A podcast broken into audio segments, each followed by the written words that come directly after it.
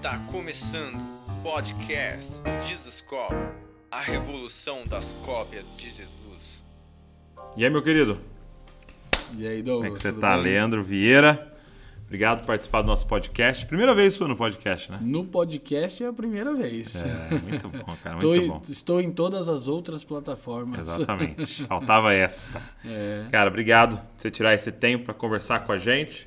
E a proposta do podcast é assim, realmente a gente conversar, né? Os vídeos a gente acaba preparando ali um conteúdo bem específico, Uhum. mas a proposta aqui é tipo a gente conversar e deixar pessoas assistirem nossa conversa. né? Legal. Eu digo que o podcast foi uma grande desculpa para eu ter conversas com os meus amigos, assim, marcar conversa com a galera, tem sido muito bom. É, e assim, a primeira coisa que eu quero te perguntar, e eu faço em todos, é, eu pergunto para todos quando é a primeira vez no podcast, eu queria que você compartilhasse um pouco com a galera da sua conversão. Como é que foi o seu encontro com Jesus? Eu sei que você não nasceu num lar cristão, né? E como é que foi a sua conversão, assim? Então, poxa, essa história é uma história muito dramática, né? Na verdade, minha mãe, ela veio à fé por intermédio de uma enfermidade que eu tive com um ano de vida. Hum, entendi. Então eu tive pneumonia e cheguei ao ponto de ser desenganado, Douglas, pela medicina. Olha só. Então minha mãe é, veio à fé quando os médicos falaram para ela e para o meu pai. Meu pai não conhecia o Senhor, na verdade ele confessou o Senhor só no leito de morte. E, e meu pai me contava que ele saiu para comprar o caixão porque o, meu, o doutor disse: pai, mãe, nós fizemos o que poderíamos pelo Leandro e é, muito provavelmente ele não passa da meia-noite. E aí meu pai ele saiu para comprar o caixão. Ele chega, ele chega, ele, ele me dizia Douglas com lágrimas nos olhos. Meu pai serviu no exército, ele era muito durão. É. Mas quando ele tocava, ele me chamava de negão, ele dizia negão. Pai comprou teu caixão. Ele, Ele chegou a comprar? lágrimas. Comprou, Douglas. Meu Deus. E aí ele precisou é, é, voltar atrás. E minha mãe foi para um canto do hospital. E minha avó, então, uma mulher que amava o Senhor, a dona Joracita, viva até hoje, do Círculo de Oração da Assembleia de Deus em Itajaí, Santa Catarina. E minha mãe tinha a referência é, do Evangelho por causa da mamãe dela, minha avó, então. E ela diz que conta, ela conta que se prostrou e orou ao Senhor e disse: Se você de fato existe, salva o Leandro e eu vou te servir. Ela disse que passou quase cinco horas orando, Douglas. Eu disse, eu brinco, minha mãe é uma santa mulher de Deus. Hoje ela tem uma vida de oração muito incrível. E eu digo, a mãe também já começou Já sua vida de oração. E a ela- primeira oração, 5 horas. é. E ela diz que já passado da madrugada, é, a enfermeira colocou a, a mão no- no- nos ombros dela. Isso é até difícil para mim falar, porque ela narrando a história emocionante, ela disse: Mãe, elas foram as palavras que ela me disse, filho: Mãe, erga suas mãos para o céu, aconteceu um milagre. Um dia depois eu estava em casa, Douglas. Um dia depois. Um dia depois. Então o que acontece? Minha mãe conta que eu não tinha mais onde tomar injeções, tomava na cabeça, tinha um ano de vida. Eu não podia ver nenhuma pessoa de branco por muito tempo, que eu fiquei traumatizado por causa das injeções. Naturalmente eu não me lembro disso. Então eu cresci num lar em quatro irmãos, minha mãe temendo o Senhor, meu pai não, mesmo com aquela intervenção Entendi. sobrenatural Então do você Senhor. cresceu sim num lar com esse contexto. Assim, brincadeirinha bem, bem chata pra uma história tão, tão triste como essa, irrelevante, mas eu digo que eu nasci em berço evangélico, mas crente lá em casa era só o berço. Né? Entendi. Que Boa, na verdade boa, só boa. minha mãe que batalhava pra levar os filhos e ela conduzia os filhos no Senhor. Então, é, quando a gente pegou uma idade, somos duas mulheres lá em casa e dois homens. Quando eu e meu irmão mais velho pegamos uma idade, meu pai começou a nos levar para os estádios de futebol, tal, tal, tal. E minha mãe convidava para ir nas reuniões com ela e a gente. Domingo você quer ir na igreja ou quer ir ver No o estádio. tricolor da Vila Capanema, o Paraná Clube? Saudoso que Deus o tenha. então, isso acabou por nos afastar daquele ensinamento, ainda que superficial, que minha mãe. Imagina, sozinha com quatro crianças, Douglas, participar de uma reunião. E a gente era quatro de verdade, você era criança na integralidade da Entendi. palavra. Então, mas com 14 anos meu pai veio a falecer, Douglas, e eu e meu irmão entramos no mundo da drogadição e aí foi assim muito sofrimento. Minha mãe sofreu demais comigo, com meu irmão, mas muito mesmo, Douglas. Até que nunca desistiu de ir em oração, até que no ano de 2001 eu tive um encontro definitivo e radical com o Senhor. Já fazia muitos anos que eu não visitava uma igreja evangélica. Você tinha quantos anos? Eu tinha. ia fazer 20, 19 Ok. para 20. Vou fazer 39 e vai completar 20 anos isso. No ano de 2001, é, eu tive um encontro assim radical com o Senhor. Eu é, é curioso e talvez para alguns ouvintes não seja muito não seja muito fácil entender, mas eu sempre soube que pertencia ao Senhor. Eu tinha experiências muito curiosas, Douglas. Nós quando estávamos fazendo uso de entorpecente, isso por causa das orações das- da minha mãe, né? Então assim, é, eu, eu, eu, assim, o efeito da droga passava e eu era convencido pelo Espírito, Douglas, que aquele não era o meu lugar. E eu passava a falar do amor de Deus naquele ambiente. Por muitas vezes gerava um conflito com os meus colegas. Cara, para com essa baboseira de Deus. Imagina, os caras tudo É maluco, mesmo, cara? Douglas. E alguns deles hoje são salvos e caminham comigo. Uau. E eles me chamavam de pastor. Baixou o pastor nele. Era uma profecia, né?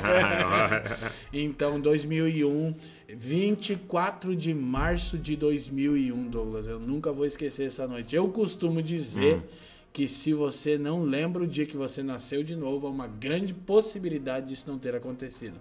Porque um novo nascimento é um evento dramático. Eu brinco que eu fui convidado para ir numa reunião de jovens que era uma temática, o culto do rock. Mas era muito ruim. Mas foi muito ruim. Foi, eu acho que, o pior culto da minha vida em 20 anos, assim. Você imagina, cara, eu, um moleque, cara, 2000, 2001, eu brinco com o Rodolfo, nosso amigaço hoje, né, cara? É. Eu falo com o Rod, mano, eu ouvia Raimundos, cara, levantar 80 mil negros no Pacaembu, Sepultura, ICDC, Black Sabbath. Vou num culto de rock, os caras não sabem nem tocar direito, mano. Eu falei, cara, eu brinco, eu vou ter que me converter para ajudar eles agora. Mas assim, eu fui atraído pelo Senhor, Douglas. E eu lembro que eu tinha alguns entorpecentes no, no bolso naquele dia. E eu tinha uma programação de então sair da reunião. Nunca tinha. Fazia muitos anos que eu não ia na igreja evangélica. Mas, cara, eu fui profundamente tocado pelo Senhor. Eu lembro, foi tão singular, Douglas, que eu lembro como eu tava vestido, eu lembro tudo que aconteceu. É eu lembro- mesmo? eu tava, cara, é engraçado, né? Os ouvintes aqui em São Paulo. Eu estava com a camisa do Corinthians. Quem é corintiano das antigas vai lembrar. Número 5 do Vampeta. Imagina que é uma mistu- mistura de vampiro com capeta, né? Um pouco demoniado que eu tava. E o patrocínio do Corinthians era da Batavo nessa época, azulzão na camisa original, eu Sim. lembro, com uma touca preta, eu vivia de touca, com a calça jeans de uma marca de Curitiba chamada Sixth Street, com aquela, com aquela corrente na carteira, Ah, assim, e com. Adidas Ramp. Isso aí é só pra galera do, do que tempo bom que devia estar aí de jogo. Que- E assim, cara, eu fui muito tocado pelo Senhor. É, e quando eu saí da reunião, Douglas, eu tirei o que eu tinha no bolso, eu me lembro até hoje, cara. Eu fui jogando na rua e eu dizia para o Senhor: Eu sei que não tem mais volta. E eu parei na roda dos meus amigos e eu falei: Cara, Jesus me encontrou. E os caras, e você tá falando, não, não, hoje vocês vão me ouvir. E, cara, hoje alguns desses caras são pastores comigo na nossa igreja local. 20 anos depois, Douglas. Então, assim, foi dramático. Cara, eu fui liberto da drogadição do dia pra noite. Eu nunca tive uma tentação, eu nunca lutei, eu nunca precisei de um internamento, não desprezo isso, trabalhamos até hoje com isso. Mas, cara, eu acordei no outro dia, eu não queria mais nada que não seja o Senhor. Minha, mãe, minha irmã me deu uma Bíblia, todo mundo feliz. E ela falou, filho, mano, esse livro pode te conduzir a se tornar um homem apto diante de Deus e a salvação. E ela disse, você precisa lê-lo todos os dias. Eu disse, mas eu não vou entender. Ela disse, mas o Espírito Santo vai te ensinar. Eu falei, como é que é isso? Quem que é o Espírito Santo? Ela disse, quando você abrir as escrituras e você não entender, você diga, Espírito Santo, você me ensina todas as coisas agora? Eu falei, ok, peguei a Bíblia, abri em Gênesis 1, entrei no quarto, Douglas, Gênesis 1, de fato isso ocorreu. No princípio criou Deus os céus e a terra. Fechei a Bíblia e disse, Senhor, eu não entendi. Espírito, você pode me ensinar? Eu sempre brinco, deu certo. Meu Deus, cara. Meu Deus, Então, incrível. estou no Senhor. Hoje minha mãe congrega comigo. Eu tenho esse privilégio, assim. Eu sempre digo que a minha, o meu pai na fé é minha mãe. Se é que faz sentido, Uhum. Sim, né? sim. Ela é minha mãe espiritual e é minha mãe biológica. A irmã Elisete Pereira. Deixa eu registrar isso. Isso, é deixa uma, registrado. É uma profetisa do Senhor. E hoje você pastoreia ela. É, Sim. é, né? é difícil, Ela tá né? na comunidade que você tá liderando. Eu sempre brinco, a gente anda a nação toda pela graça do Senhor, outras nações voltam e meia ela me liga, né? filho. Esses dias ela, ela mandou um áudio pra mim e, e ela disse assim: Filho, mãe tá com saudade, mas É. responde em áudio, que a mãe quer ouvir sua voz. Aí eu respondi: A culpa é sua. Quem mandou profetizar? Passo muito tempo longe dela, né? Sim, Infelizmente. E aí, assim, então, esse é um resuminho aí básico da história. Legal. Agora, como é que foi é, esse despertamento para o ministério, né? Então você se converteu, começou a frequentar aquela comunidade mesmo, da- da- da- do culto do rock? Sim. E, e como é que foi esse despertamento para o ministério? É que- Então é outra coisa muito curiosa, assim, desde o primeiro momento eu sabia que eu tinha um encargo, eu fui assim Sério? fortemente atraído. Eu não sei explicar exatamente, Douglas, mas as pessoas que me conhecem desde o início da minha conversão, hoje alguns dos líderes naquela época, eu vivi coisas assim, cara, muito singulares. É, um dos líderes da, dessa igreja, ele chegou a me tirar da cadeia. Eu nunca fui preso de verdade, era essas coisas de briga de estádio, passava duas, três noites lá no Cool Rock, que os policiais chamavam. Ele foi me tirar, cara, em um ano eu pastoreava ele. Hoje, quando eu, quando eu conheci o Senhor nessa, nessa denominação em questão, o líder principal de louvor, que é um grande amigo, hoje é um discípulo na nossa comunidade. Eu sou pastor dele e ele foi o cara que me deu minha primeira Bíblia de estudo. Minha, minha, minha irmã me deu uma Bíblia normal e ele me deu uma Bíblia de estudo Genebra. Mas aí parte pelas palavras proféticas de novo, né? Eu sou alguém que tem um grande apreço pela teologia reformada, você sabe disso. Eu tenho grande inclinação ao calvinismo em muitos pontos, não em todos, mas de maneira nenhuma eu posso negar a atuação do Espírito eh, de maneira contemporânea, atual, que eu sou fruto disso. Dentro de toda essa dinâmica, Douglas, ocorreu uma coisa quando eu tinha sete anos de idade. Quando eu tinha sete anos de idade, minha mãe, num círculo de oração escondido do meu pai, por muito tempo ele resistiu, depois ele deixou, mas ela, ela não podia ir nas reuniões, então as irmãs iam lá em casa quando meu pai saía para trabalhar. E aí faziam reuniões de oração. É, e aí as irmãs estavam orando e, e- e uma delas mandou, falou pra minha mãe, chama aquele seu filho, eu sou o terceiro, né? Eu digo, eu não sou nem o primeiro, nem o caçula, não sou nada, eu sou o terceiro de quatro. Tipo Do assim, meio fica ali, perdido. é. E aí ela, essa irmã começou a orar por mim, e ela disse, olha, eu tive uma visão com ele, e ela falou, eu queria que você guardasse isso no coração, mãe. Eu vi o Leandro como uma cachoeira. E ela disse, eu já contei isso numa ministração, Aham. isso é bem difícil, assim, difícil não, muito legal de falar, difícil falar sem chorar. Porque muitas coisas aconteceram e ela disse assim, ó, e eu vi que ele ele passava pelos lugares e eu vi ele andando pelas nações do planeta Terra e dele fluía uma cachoeira, uma coisa tão violenta que as pessoas recebiam vida daquilo que saía dele. Então, muitas vezes, Douglas, muitas vezes, eu cheguei em casa embriagado, sob o efeito de entorpecentes, e a porta do quarto da minha mãe estava entreaberta. E eu ouvia ela orando, e ela saía do quarto e dizia: Você tem uma palavra profética, filho. E eu dizia, eu pensava comigo: Isso é uma loucura, cara. Eu vou levar um tiro na cara qualquer dia desse, eu não vou conseguir viver isso. E só para dar um salto bem grande, é, no ano de 2012, eu saí a primeira vez do Brasil. Não que isso seja significativo, né? Nós já fomos e legal. Tudo bem. Mas foi. Porque o Senhor falou sobre as nações. Sim. E eu não lembrava disso, Douglas. Então eu tinha essa questão do ministério. Quando eu cheguei na Bélgica, que o avião pousou na Bélgica, Douglas, que eu coloquei o pé no aeroporto de Bruxelas, cara, o Espírito Santo falou comigo: viu como era a verdade? Cara, eu fiquei cinco horas no aeroporto orando copiosamente, debaixo da convicção do Espírito Santo de lembrar minha história inteira. Porque por muitas vezes eu dizia para Deus, não faz sentido, você nem tá aí, eu, eu tô sozinho. Meu pai faleceu, foi muito difícil para mim, Douglas. Então assim, cara, eu me converti sabendo que eu tinha um ministério, tipo, vai se converte logo que você tem um serviço para fazer. Então, é uma coisa que eu falo verdadeira, eu não tive a experiência de ser um crente de banco. Eu não sei o que é isso. Você não sabe o que é ser um consumidor. Não sei, eu não sei. Por quê? Porque naquela experiência de conversão num sábado, 24 de março de 2001, você pode olhar na agenda, é sábado. Eu nunca mais me esqueci daquele dia.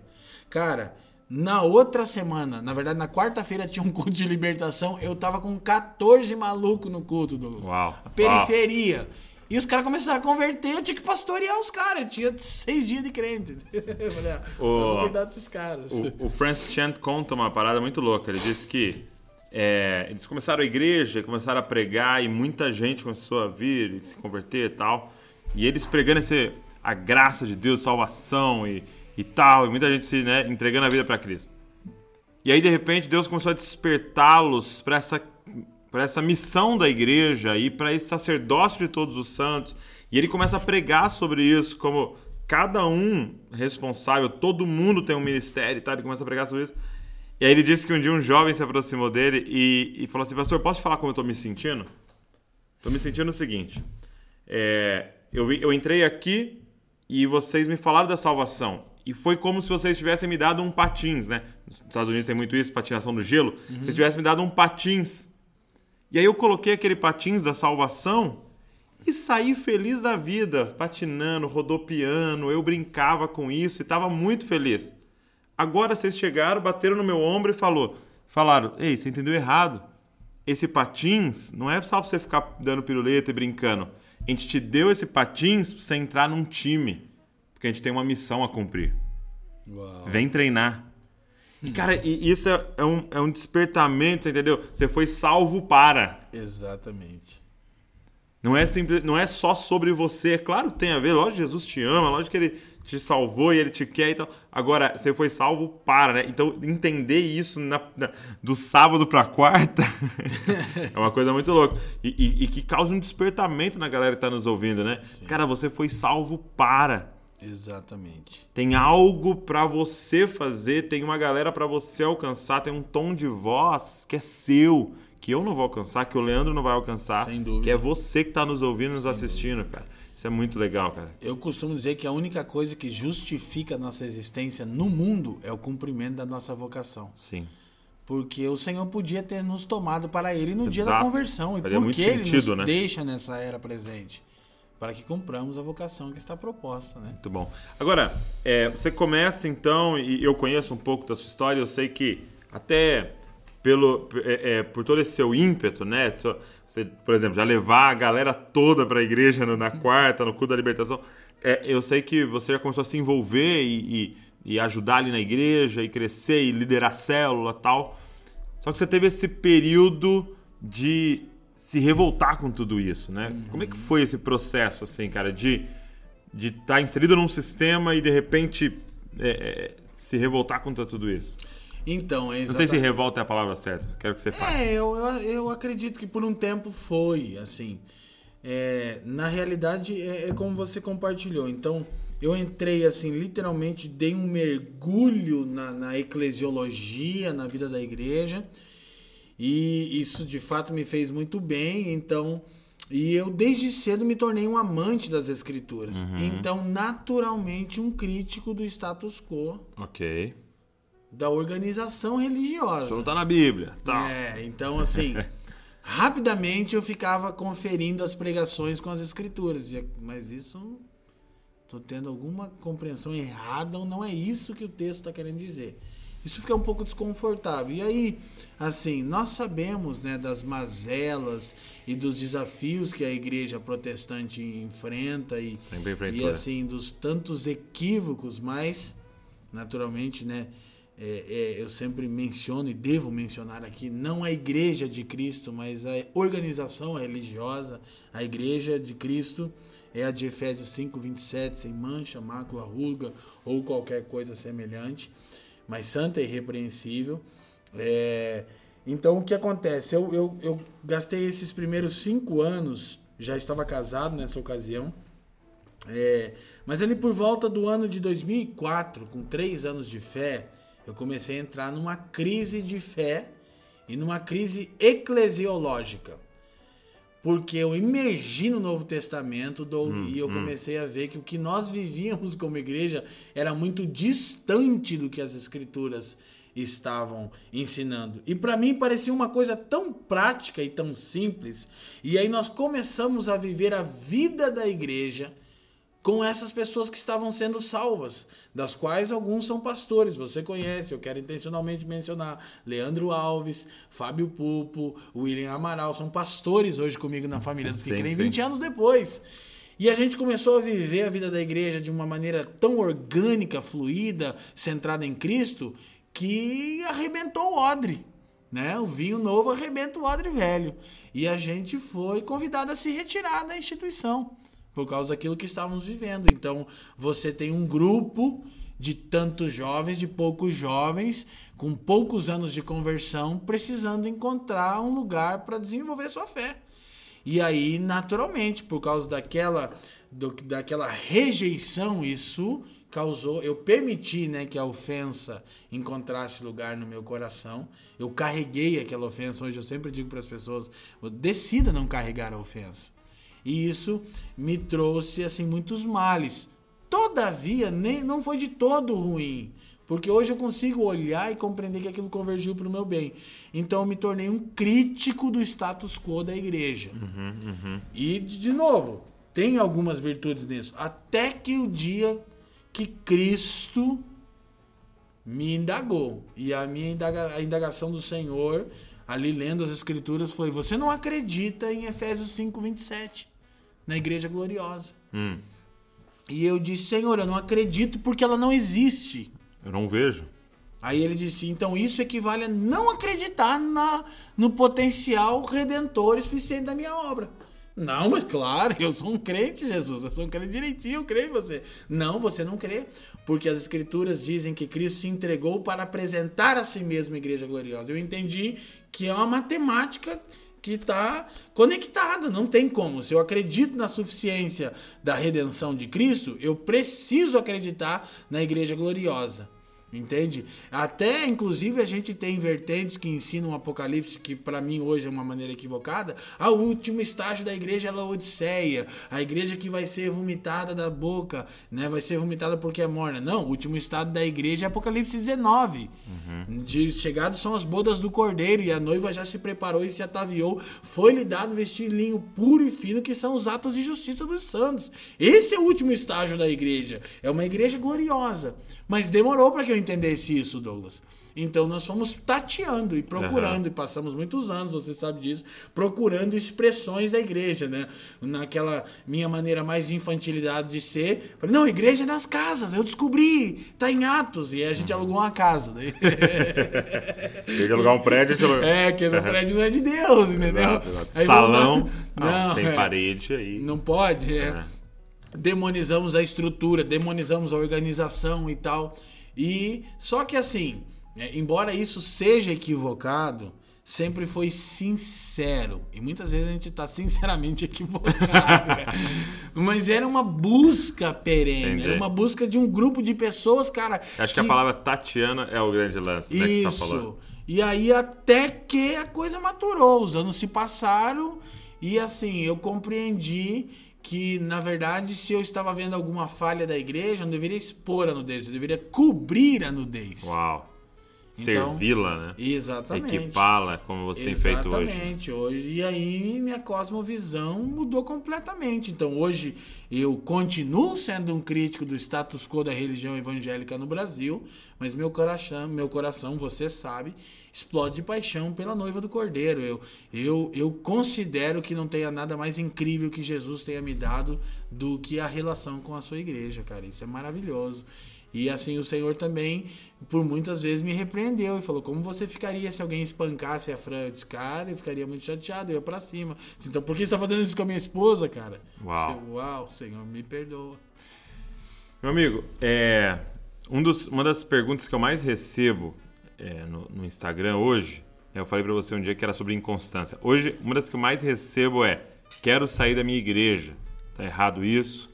É, estou pensando em mudar de igreja, tal. Eu queria fazer uma pergunta dupla pra você aqui. É, o que você diria para uma pessoa que hoje deseja sair da sua igreja? E aí depois eu quero que você fala o que, que você vê desse movimento dos desigrejados, tá? É, você também recebe essa pergunta, né? E se você pudesse responder de uma forma um pouco mais ampla do que dá num stories, né? É o que, você diria para essa pessoa que que tá com esse desejo de sair da sua igreja, né? É, ok. Então, a- primeiro eu suscitaria uma pergunta. Por Ok. qual razão? Isso. Isso é fundamental. Por qual razão você quer deixar a sua comunidade de fé? Uma coisa muito pertinente é que as escrituras dizem em Hebreus 10, 25 e 26, ele diz, não deixando a vossa congregação como é de costume de alguns, quanto mais vedes que aquele dia se aproxima. Então, o dia do Senhor precisa fortalecer o congregar. Se nós cremos que o dia do Senhor breve vem, isso precisa gerar um senso comunitário mais firme. Então, a pergunta é: você deseja deixar a sua congregação de fé porque você está sendo confrontado no seu pecado? Então, você vai acrescentar pecado a pecado. Ah, você deseja deixar a sua congregação de fé porque você não gosta do estilo de música? Então você vai acrescentar pecado a pecado, porque as canções não são para você. Entende? Você deseja deixar a sua comunidade de fé porque você não gosta do estilo da pregação? Você vai acrescentar pecado a pecado.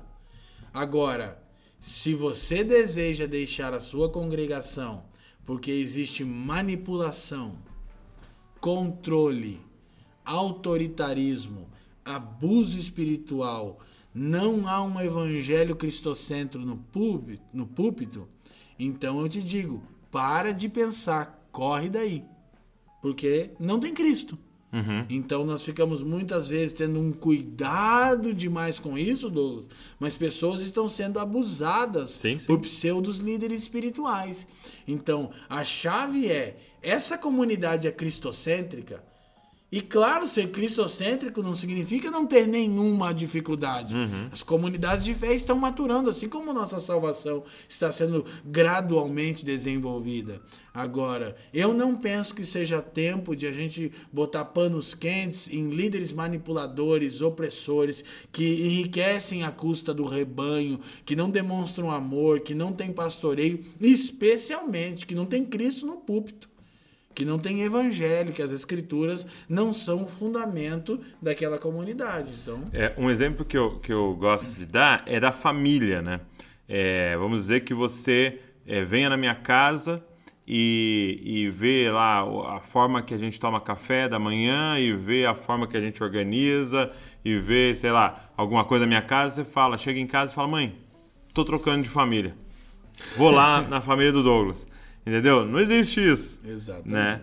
Agora, tem uma situação em que filhos são tirados da sua família Perfeito, quando eles são abusados, perfeito. quando eles sofrem violência, quando está sendo uma injustiça ali, filhos são tirados da sua família e entregues a uma nova família que dará amor e cuidado a ele. Então, sim, existe, né? É, é- mas é o que você falou, não é por estilo.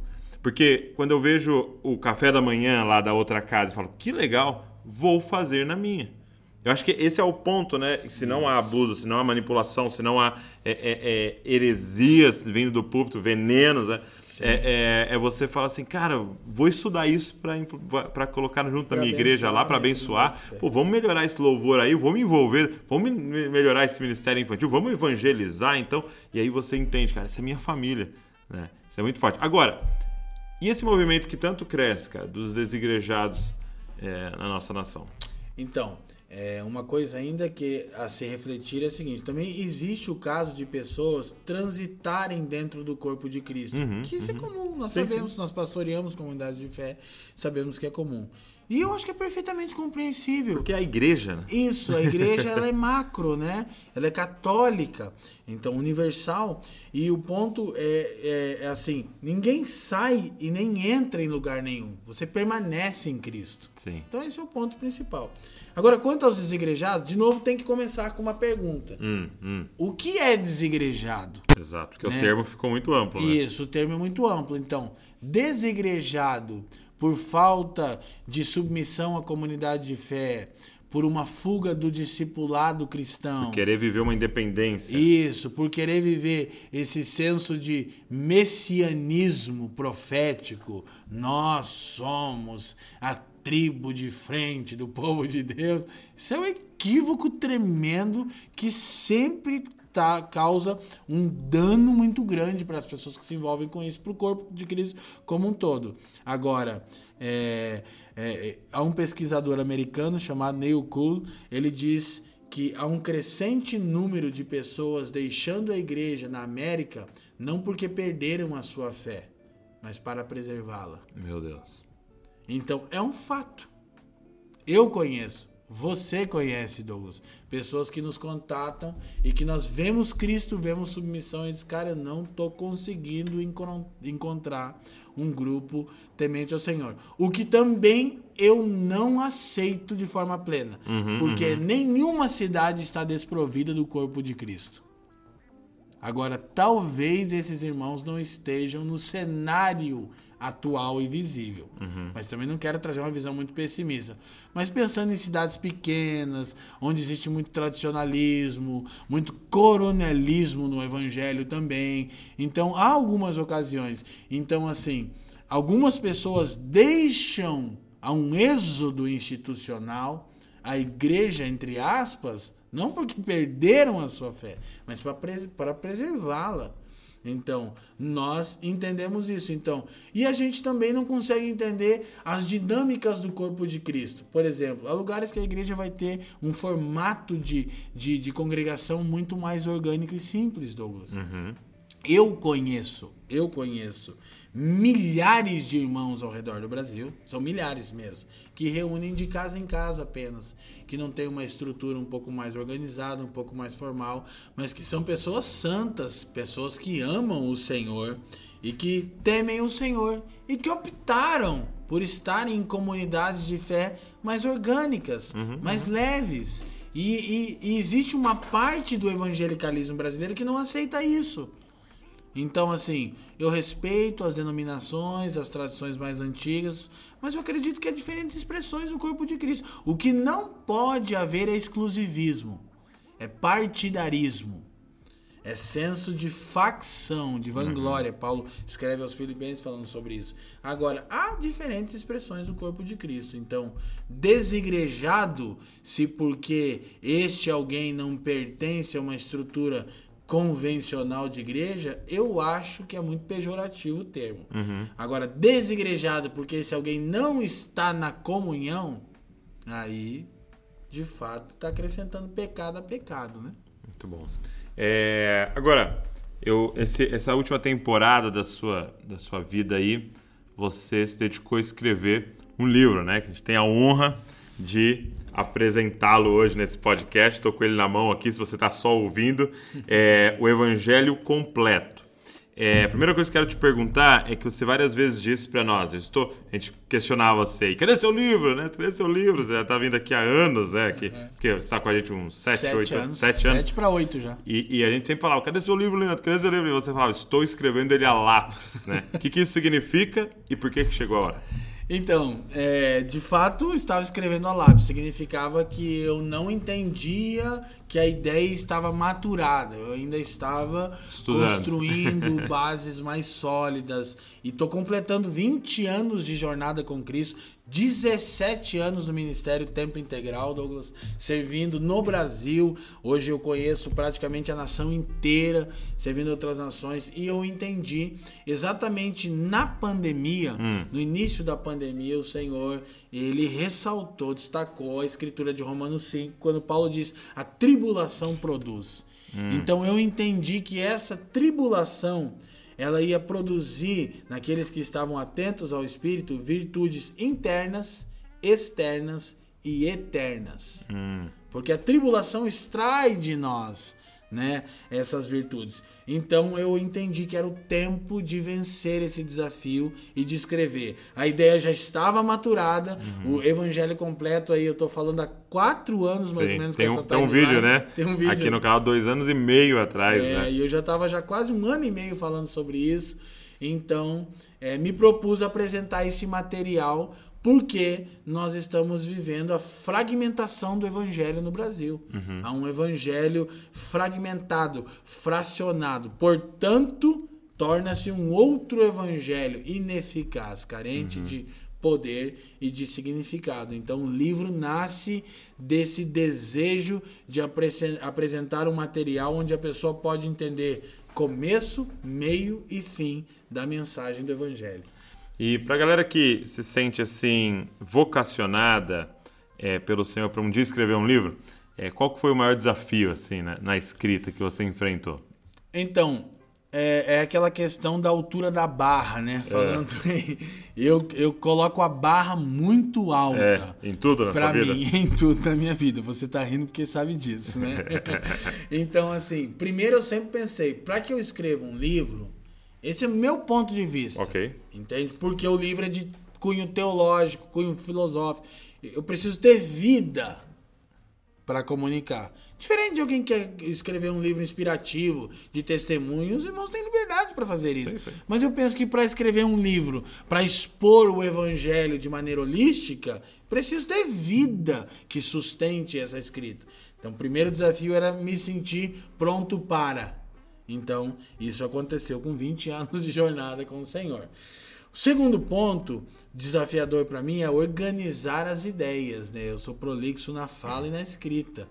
Então, organizar as ideias de conseguir construir uma timeline, eu acredito que é o maior desafio para a escrita de um livro. Você, é, o livro está com 380 páginas no tamanho aí que é chamado 16 por 23, ou seja, o tamanho grande, né? O livro é grandinho aí, ó. Sei, sei. É. Você é um boneco, né? É, 380 páginas. Então, assim, é coisa, né? Você sabe que é que é um material assim bem denso, tal. Então, o desafio é essa questão de organizar as ideias e de não perder a coerência bíblica. Ok. Então, a base toda é a escritura, mas eu me apoiei em eruditos, estudiosos, teólogos, como eu tratei das demandas da sociedade atual, eu me apoiei em filósofos seculares, Douglas, que trazem leituras da sociedade, não procurando resposta neles, mas Procurando trazendo perguntas, né? o diagnóstico que eles trazem, como Zygmunt Bauman, quando fala de modernidade líquida, a característica dessa geração que é fluida. Ele diz que a característica da modernidade líquida é que os líquidos não assumem nenhuma forma.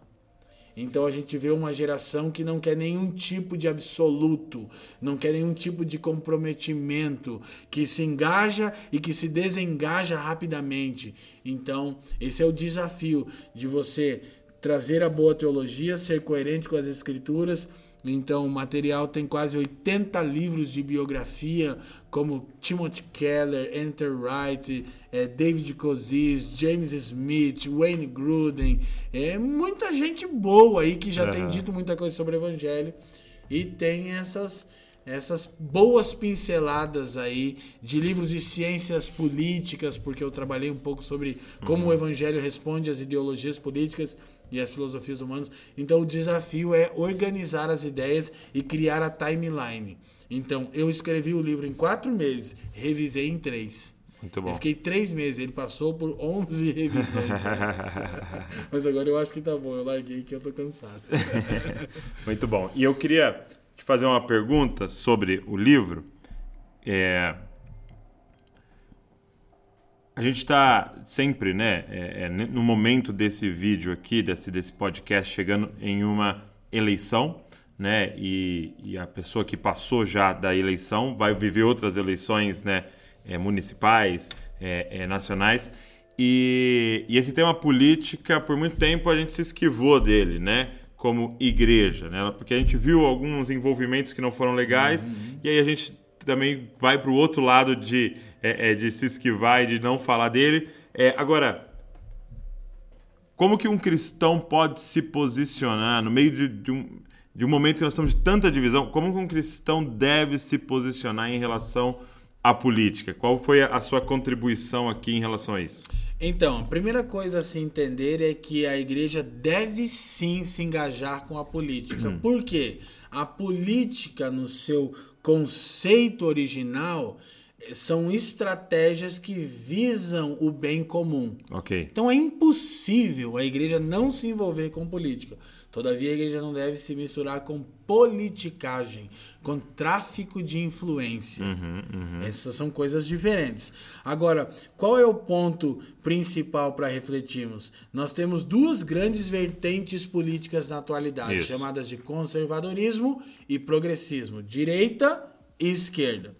E essas duas grandes vertentes da política, elas são insuficientes para determinar a posição de um cristão na política. Então, de trás para frente, o cristão deve observar propostas políticas pauta por pauta e não ideologia por ideologia. Por quê? Porque alguns acreditam que o conservadorismo ele se assemelha mais com os valores do cristianismo. Em parte isso tem alguma substância, algum significado.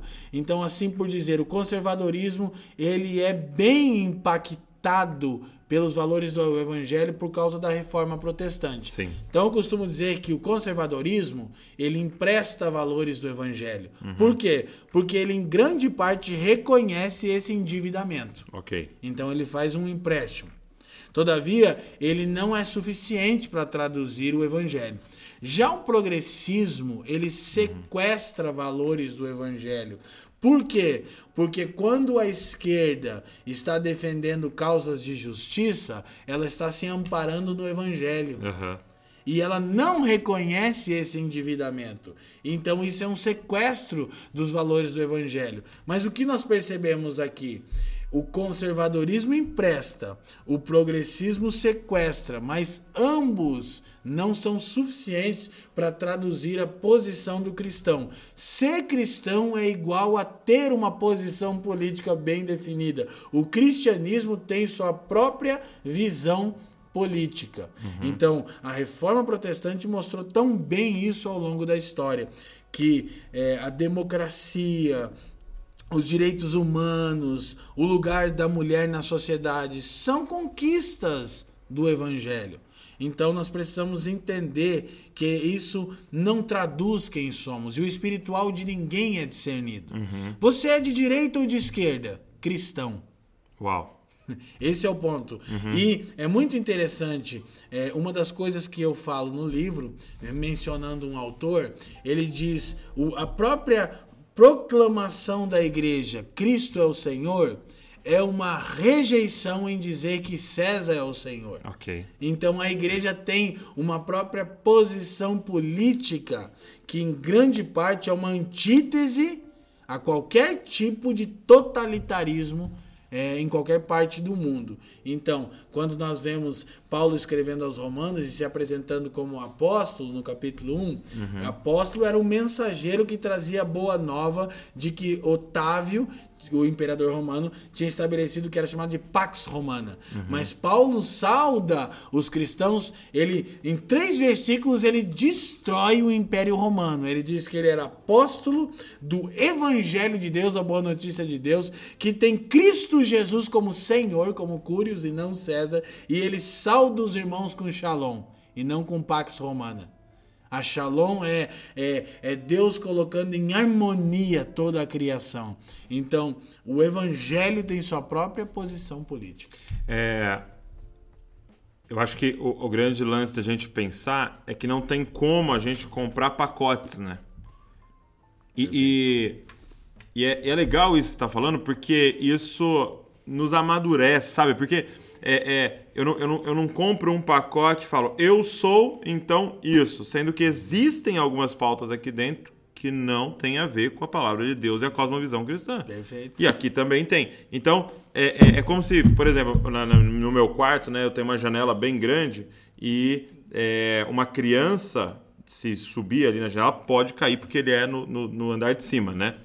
Então, quando eu tenho um, um- um bebê, uma criança no- na minha casa, o que eu faço? Fecho a porta do meu quarto e falo, não pode entrar no meu quarto. Porque é o jeito de tratar com o infantil, né? Tem uma janela lá, então você não entra no quarto, porque tem esse perigo, né? Agora, quando tem alguém maduro, você fala, olha, pode entrar no quarto, só não pule da janela. entendeu? Use o quarto em todos os lugares, só ali tem risco de morte. E, e eu tô dizendo isso porque você e eu, a gente está envolvido na internet com frequência. Posso ouvir música do mundo? Ou, ou outro termo, posso ouvir música secular? E, e eu posso isso, posso aquilo? E a verdade é que não existe uma resposta pronta, não existe o não pode ouvir nenhuma música secular e não ou ouça todo. Não, você vai ter que parar e pensar Sim. a partir da cosmovisão cristã. E como você disse até um dia pregando, a- se, a, se a música diz como eu te amo, minha esposa, você é linda e maravilhosa, porque ela não fala Jesus, eu não preciso condenar ela. Se, se todos os valores nessa música estão de acordo com a cosmovisão da palavra de Deus Sim. cristã. Então, legal. E é assim como a gente faz com filme, né? Sim. Qual filme devo assistir? Devo assistir filmes? Depende. Devo ouvir música? Depende. Exato. Devo ir em tal lugar? Depende. E aqui é o lance. Se você vai ter que pensar. Pronto. Então para de mandar mensagem pro Leandro Vieira, para de mandar mensagem pro Douglas, para de mandar mensagem no Instagram pedindo, "N- posso não pensar? Me dá uma fórmula, tranca a porta do quarto e fala, não posso entrar? Entendeu? É, é- não, cara, chegou a hora da gente crescer, né?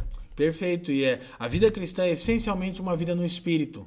Então nós precisamos ouvir o espírito por intermédio das sagradas letras, Sim. por intermédio das escrituras. Então o ponto no, no âmbito político é exatamente nós precisamos sim fazer política, porque política trata da coisa pública e do bem-estar comum. E essa é uma pauta do evangelho. Nós somos o sal da terra, nós somos a luz do mundo. Sim. Agora, o que nós precisamos é votar em pautas. É escolher causas, é como você falou. Então, por vezes, o evangelho afirma o conservadorismo. E por vezes, ele condena o conservadorismo. Quando o conservadorismo fala de valores tradicionais da família, ele afirma. Quando o conservadorismo fala de imposição de leis rígidas, reacionárias, totalitárias, ele reprova. Quando a esquerda fala do pobre, do órfão, da viúva e da necessidade de cuidado, o evangelho afirma a esquerda. Mas quando a esquerda fala de narrativas culturais que são contrárias aos absolutos, o evangelho reprova a esquerda. Então, nós não somos nem conservadores e nem progressistas. Não somos direita, não somos esquerda. Somos cristãos protestantes. Protestamos contra toda injustiça. Muito Essa bom. é a essência do evangelho. E você que está nos ouvindo, está nos assistindo, é, a gente quer apresentar para você o livro Evangelho Completo do Leandro Vieira. E eu vou deixar para você o link aqui nesse vídeo ou nesse podcast para você poder adquirir o seu. É só você clicar aí, pedir o seu que a gente entrega na sua casa. Todo esse conteúdo, um pouquinho, isso aqui foi uma palha, uma palhinha aqui do, do que está aqui dentro, mas eu tenho certeza que vai te abençoar muito, vai acrescentar muito na sua vida. Então o link está aqui, pede o seu para que você comece a ler o Evangelho completo, essa obra de 20 anos da vida do meu amigo Leandro Vieira. Estou muito feliz de poder, é, junto com você, espalhar essa literatura aqui. Honrado. Meu amigo, muito obrigado. Obrigado você. Te Por amo, esse cara. tempo aqui. Conta comigo. Eu também. Tamo junto. Se esse vídeo abençoou você, quero te pedir, manda para todo mundo, pega esse link, manda para todo mundo. Também é, é, deixa um comentário aqui, curte esse vídeo, se inscreve no canal, porque você vai receber todo o nosso conteúdo. Deus abençoe você e não se esqueça, você é uma cópia de Jesus. Valeu!